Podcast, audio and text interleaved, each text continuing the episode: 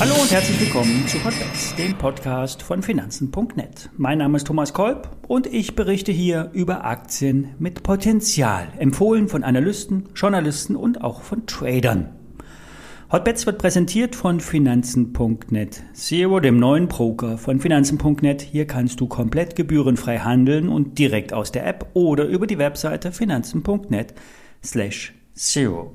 Alle nachfolgenden Informationen stellen keine Aufforderung zum Kauf oder Verkauf der betreffenden Werte dar und bei den besprochenen Wertpapieren handelt es sich um sehr volatile Anlagemöglichkeiten mit hohem Risiko.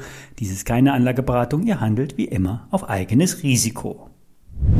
Wir müssen noch einmal über die Klöckner sprechen. Der Stahlhändler hat jetzt bereits zum dritten Mal die Prognosen angehoben. Das Ergebnis vor Zinsen, Steuern und Abschreibungen und vor Sondereffekten soll mittlerweile bei rund 80 Millionen Euro liegen.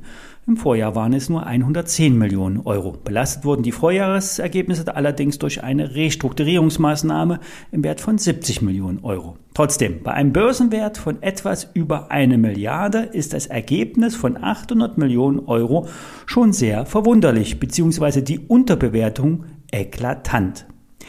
Wie bereits mehrfach angesprochen, wirkt sich der außergewöhnlich hohe Stahlpreis direkt auf, auf die ähm, G&V aus. Hier kommt besonders zum Tragen, dass die Verkaufspreise der Stahlprodukte höher sind als im Bestand verbucht. Experten sprechen hier von sogenannten Windfalleffekten. Das sind Gewinne oder Verluste, die ungeplant entstehen, hervorgerufen durch Marktpreiseffekte. Alles nur Zufallsgewinne? Hm? Die Experten sagen nein. Dank der Restrukturierungsmaßnahmen ist Klöckner ein modernes Unternehmen, hat mit Handelsplattformen voll auf die Digitalisierung gesetzt und kann so skalieren. Sprich, mehr Umsatz trifft nicht auf mehr Kosten. Ein skalierbares Geschäftsmodell ist der Traum eines jeden äh, Unternehmers. Auch wenn die Windfalleffekte in der Zukunft wegfallen und der Gewinn sich halbieren oder sogar noch stärker abfallen würde, ist Klöckner extrem günstig bewertet. Der S-DAX-Wert wird derzeit am Kapitalmarkt unterschätzt. Der Buchwert wird von Börsengeflüster mit 14 Euro pro Aktie errechnet. Ein natürliches Kursziel von Gerion Kruse. 16 Euro ist die Messlatte von Börse Online.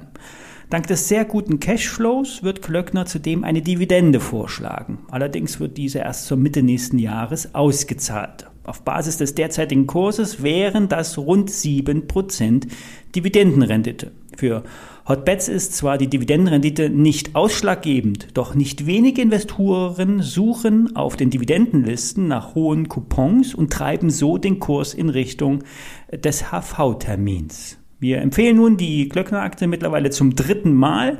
Gestern ist der Wert schon um 8% gestiegen.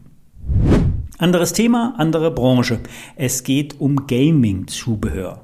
Der französische Anbieter Guillemot entwickelt und vertreibt Lenkräder für Fahrsimulationen.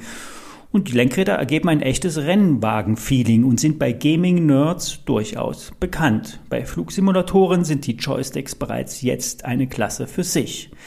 Guillemont stellt aber auch anderes Equipment her. Unter der Marke Hercules werden Audiogeräte für DJs verkauft. Tragbare Lautsprecher sind im Portfolio, alles State of the Art, hochwertig und teuer.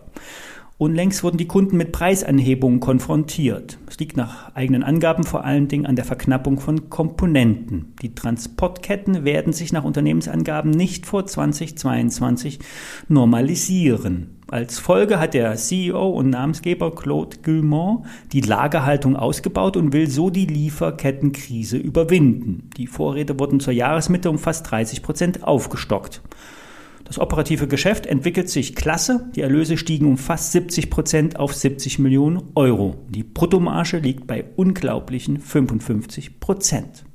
Dank hoher Nachfrage und uniker Produkte stieg das Ergebnis vor Zinsen und Steuern im ersten Halbjahr deutlich von 3,1 auf rund 13,3 Millionen Euro. Auf Gesamtjahresbasis wurde die Prognose um 5 Millionen auf 25 Millionen Euro angehoben.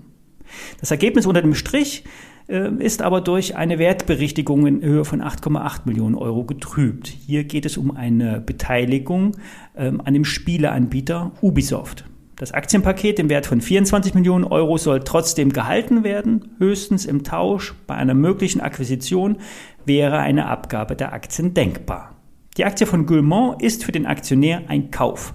Vor dem Weihnachtsgeschäft eine sinnvolle Beimischung für das Portfolio. Börsengeflüster sieht eine moderate Bewertung. Im Vergleich zur Konkurrenz sind die Franzosen nur halb so hoch bewertet. Eine Aktie mit gutem Chance-Risiko-Verhältnis. Wer jetzt einsteigt, sollte immer limitieren. Der Wert hat wenig Börsenumsatz, dementsprechend ist der Spread auch höher.